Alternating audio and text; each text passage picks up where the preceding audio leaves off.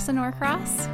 And I'm Dave Freund, and this is The Next Page. Marisa, how are you? I'm great. How are you? I'm, I'm good. I'm, I'm just tired today. Yeah. So I'm hoping it's not going to show up in the podcast. but my energy level is like way down right now. So I'm going to I'm going to try to amp it up. I'm I am sipping on tea. Oh, nice. So yes, I am I am sipping on Bigelow mint tea. So that should get me going. It should. One of the things I think that that that has me kind of tired is our weather has been crazy. It has. Like how can we go from 50 some degrees in rain to 20 degrees in snow within a 20 no, not even within like a 16 hour period. I know. But, oh well. But you know what that probably tells me that spring is right around the corner. I really hope so. I, I saw a headline on you know like a local news article like is the is the worst of winter behind us and I didn't want to read it because I I didn't want to potentially you know spoil my belief that Right. hopefully it is. So I'm just gonna I'm just gonna go with that and um uh, you know I mean we are almost to just about to March and Yeah, and you know, even though we can get a lot of snow in March or April or May or April or May, it you know that it won't last. yeah It comes and goes really quick. So for those of you that are not winter fans, it's spring is right around the corner. I'm just hoping we get a few more good weeks of skiing I had a feeling you'd say that. because that's what I love to do. hmm So, um, today's today's podcast is, it, you know, and I don't want to discourage people because boy, Dave's going to talk about history again. He's going to talk about the space program again. So I'm using that as a backdrop. hmm But the so what what I what the title that I gave the post um, is when it needs to be said. Mm-hmm. And there was a gentleman, and I, I loved how you said, Am I supposed to know who that was? No, absolutely you're not, because I never heard of this guy before till I was I was finished finishing up a book called One Giant Leap. But there was a guy, an, a NASA engineer whose name was John Houbolt. And John Houbolt was just one, I, I shouldn't say just, one of those aer, aeronautical engineers, but he wasn't anybody that anybody was really familiar with. He wasn't the guy that was being interviewed. Um, yes, I'm sure some of his comments were in the, the Tindallgrams that we talked about last week, hmm but they couldn't. The, one of the problems was they couldn't figure out how do we land on the moon and get back without massive rockets because we'd have to have so much fuel. And John Houbolt had this idea that everyone thought was crazy, and that was lunar orbit rendezvous. And he said, no, we need to have two spacecrafts that we launch. One being the command service module, which is has the, the, the capsule that we all saw, that I saw, not we all saw, that old people like me saw falling into the ocean, and that some of you can still go see at the Air and Space Museum in Washington. Um, so the command module was was the, the capsule was on top of the command service module, which was like living quarters and things like that. But he also believed that they that we needed to develop a secondary spacecraft that would be a lunar excursionary module, other than, otherwise known as the LEM. And it could be really light, it could be really small, and it could be packed on top of the Saturn V rocket, which launched everything. Well, he everybody kept dismissing him, and at one point he just said, "I've had enough," and he wrote an 11-page memo that went over his boss's boss's boss's head. Wow. And the good news was that Wernher von Braun, who was our our rocket genius, so to speak, um, read it and said, "This might work." So he found somebody who would listen, and and we all know the history is it was the way it worked, and they, because of this, they were able to meet President Kennedy's deadline of putting a man on the moon and bringing him home within the decade. So, you know, Apollo 11 um, did touch down on, in in 1969 on the moon's surface and returned back to Earth, and it was because of Dr. John Houbolt. And what was interesting was that that Wernher von Braun actually said, um, "We would have never done it without him," and he made sure that he was invited into um, down to Houston uh, to in, and I'm drawing a complete blank of what we call it mission control when the space flight actually took place so that he could watch it. But it got me thinking. So why couldn't why did he have to go over his boss's boss's head to get some attention? And I and I realized was there were crucial conversations that he wasn't able to have with people. So that got me thinking. So, what is a crucial conversation? Well, a crucial conversation is any conversation that has high stakes. People emotions are are connected to it, and we seem to be stuck in some way. So I thought, well, let's just let's just talk about that on the podcast. So, and one of the thoughts is that people don't react to what you say; they react to why they think you're saying it. Why they think why they think you're saying it. You're saying it, not right? why you're saying it. Right, because those meanings are inside people. Mm-hmm. So I kind of gave you just a quick list of some of those steps. Did any of them jump out at you? Because well, well, in one way, we could say people should just take crucial conversations, mm-hmm. and then they would know all this. But but the podcast is free. Yes. so we need to give them at least enough to be successful. So what were some mm-hmm. things that kind of jumped out at you off that list? Hmm. Uh let's see. You know, I I uh, have taken this class and it's been a while for me. Um but I think I was always drawn to a couple different areas of it. Um the first one being create a mutual purpose. Mm, yeah. Yes. And the second one being move to action. Yep. Which are both towards the end. That does not surprise me that that's where you would have gone to because that's the way that's the way you operate naturally. Mm-hmm. So yeah, so let, let me let me kind of touch on that one. So you know, creating a mutual purpose is um, you have to get people to want to work through the crucial conversation, mm-hmm. And unless they can see the purpose behind it, they won't. Mm-hmm.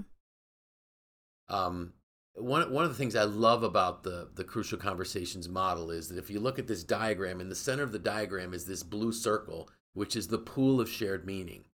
And by getting as much information into that, you now have something you can talk about.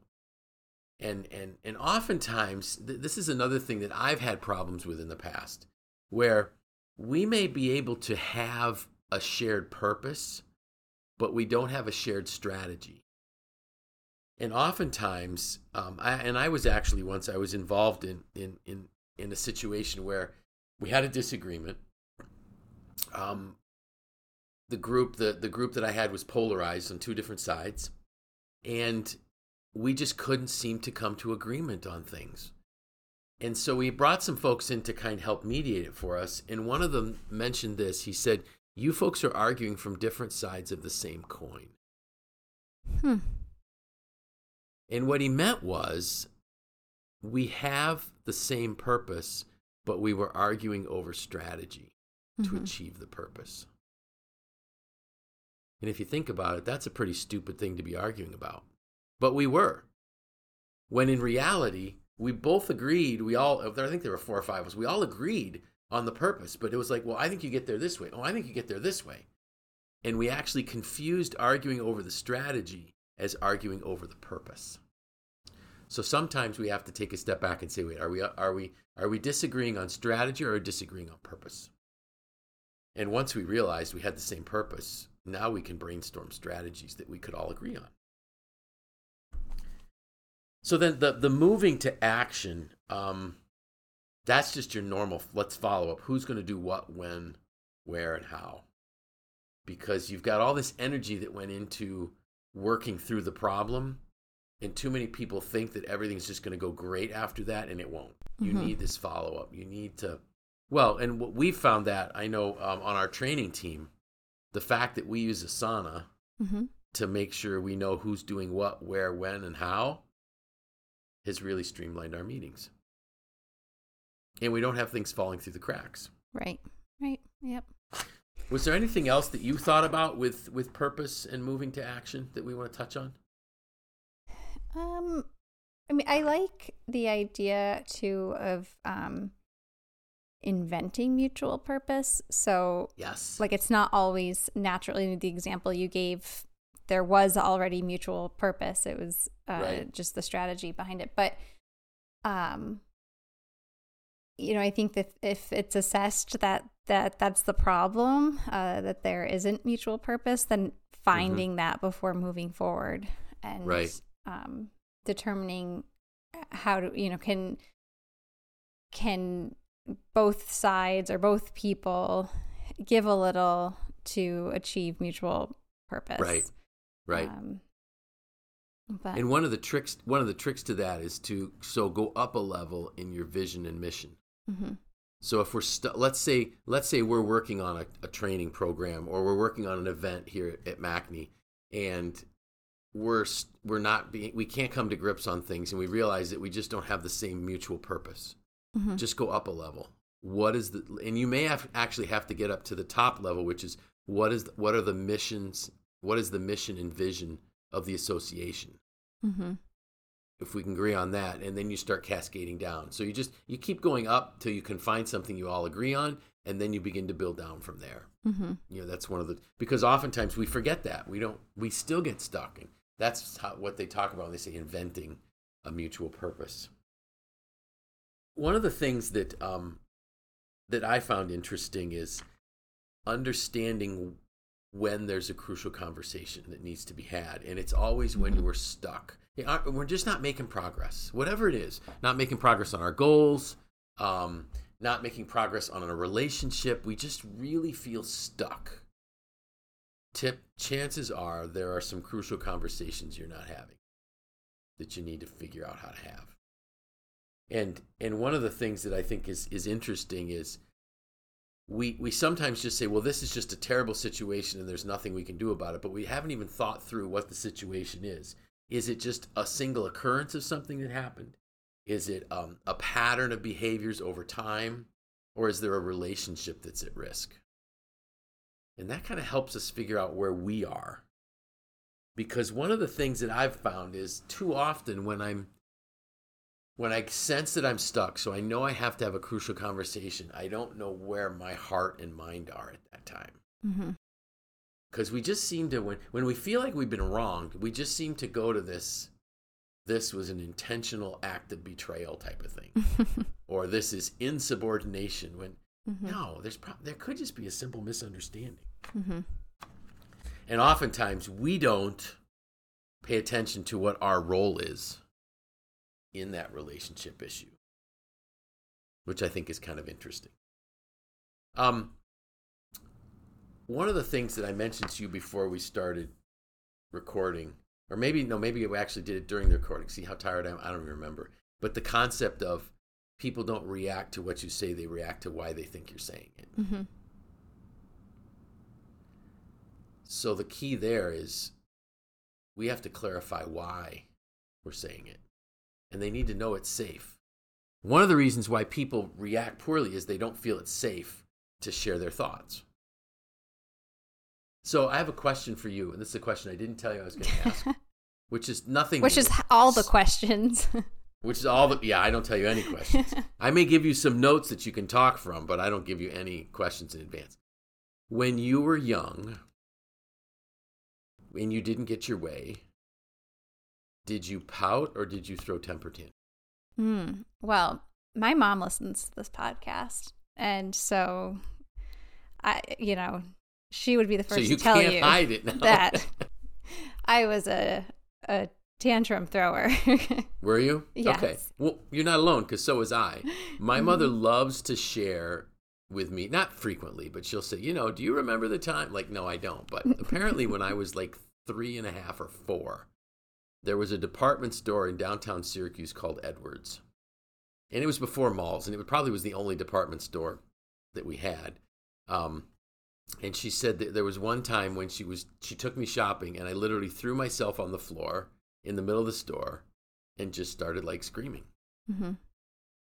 Now my guess is that my mother just walked away because how do you deal with a child that's just throwing a temper tantrum on the floor? And the reason why I ask that is because when I do a crucial conversations class, I ask the participants when you were young, I same question: Did you go pout or did you throw temper tantrum? Because the reality is that when we're faced with, with a crucial conversation, our typical response to this, we either go to silence, which is pouting, Mm-hmm. or we go to violence, which is throwing a temper tantrum. Mm-hmm. People rarely change. And when we get older, we do the same thing. The difference is what it looks like. So we may just get withdrawn. We may just, uh, I'm not going to speak up. You know, we may whisper in a meeting rather than, than voice what we really think. Um, that's the silence part. Or we may start talking over people. We may say that's that that won't make that won't work. That doesn't make any sense. And it's the same thing. We're either going to silence or violence. And so the key is to get people, and we do it because we are first, we are perceiving a threat that we don't know how to handle. Right. It's the same, you know, and this is where I think you get this beautiful blend of mastering emotional intelligence in crucial conversations is to understand when we're reacting poorly before we like you have to kind of be able to understand when your body starts to change when you're when all of a sudden cortisol starts to get released in your brain when you know your breathing changes your heart starts pumping um, you start tensing up and Mhm. those are times you have to realize wow i am entering a silence or violence mode And I mean, And I need to be and careful I think on the flip side too, you can kind of proactively manage that, knowing that yes the person on the other side of this potential conversation uh, will be doing the same thing. You may or may not know which way they right that they'll lean towards, but um, you know, it comes down to feeling safe and secure. Whether Yes. whether we're talking about toddlers in a department store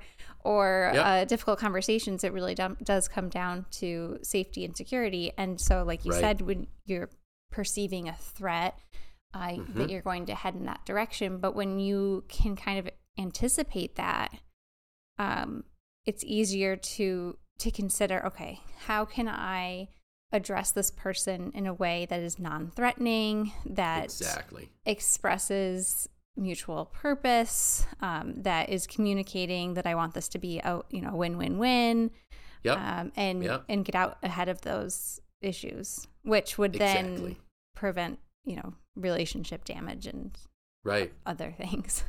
Very good. And you know, and I and I love how you said you can kind of preempt it. You and we know when we're probably going to have one of these conversations. hmm They rarely just come out of nowhere in a meeting. I mean, they do sometimes, but it's rare. And so if you know I'm going into this meeting, how should I bring this up so that people don't get defensive? You know, and, and one of one of the things that one of one of the things that really spoke to me because I had just finished teaching this class last week um, was the the question: What am I behaving like I want? hmm And if I really want solution, if I really want the relationship to be sound and restored, well, am I behaving in a way that that's what I want? So I'm gonna I'm gonna share a, a personal story, even though I, my wife does listen to this from time to time, but um, she should listen every week, right? Like your mom listens every week, but my wife doesn't always listen. Anyways, um, but this was a while ago, maybe five years ago. She just was like really quiet, and I don't remember why she was quiet, but she but she was really quiet. And so I said to to Tim, I said, "Hey Tim, did you notice anything about mom? Yeah, she's really quiet." And so I said, "We better lay low." Now that is a really stupid thing for me to say, right? And I'm only saying it because it's going to give an example to people. So hmm to this point of behaving like behaving like what you want, right? hmm So after about three days of her really just being somewhat quiet and withdrawn, I said, "Are you okay?" And she said, "No." Now what I should have said was, "What's wrong?" But I said, "Is it me?" Which was the next thing. And she goes, "No." I said, "Oh, that's good." Oh, but then I said, "So, what's wrong?" And she told me what it was, and hmm and again, I don't remember what it was, but I asked her, I said, why didn't you tell me? She just said, why didn't you ask? Like, wow. So I so what I really want for my wife is for her to be happy, for her to have a fulfilled life, for her to feel loved, but I wasn't behaving like that. hmm I was behaving like I think it might be me and I just maybe if I'm just quiet it'll it'll blow over. hmm And the same thing so I, I share that just as a as somewhat of a, a humorous anecdote. Um, thankfully, it was nothing major. Thankfully, I'm I, I'm sure she forgave me because she probably doesn't even remember it until she listens to this episode, right? which might mean I might be having a crucial con. No, I'm just kidding. uh, but the point is, what are you behaving like you want? Mhm. And that's this really part about getting your heart straight before you go on and focusing on what you really want for yourself, for the organization, for the relationship, that type of thing.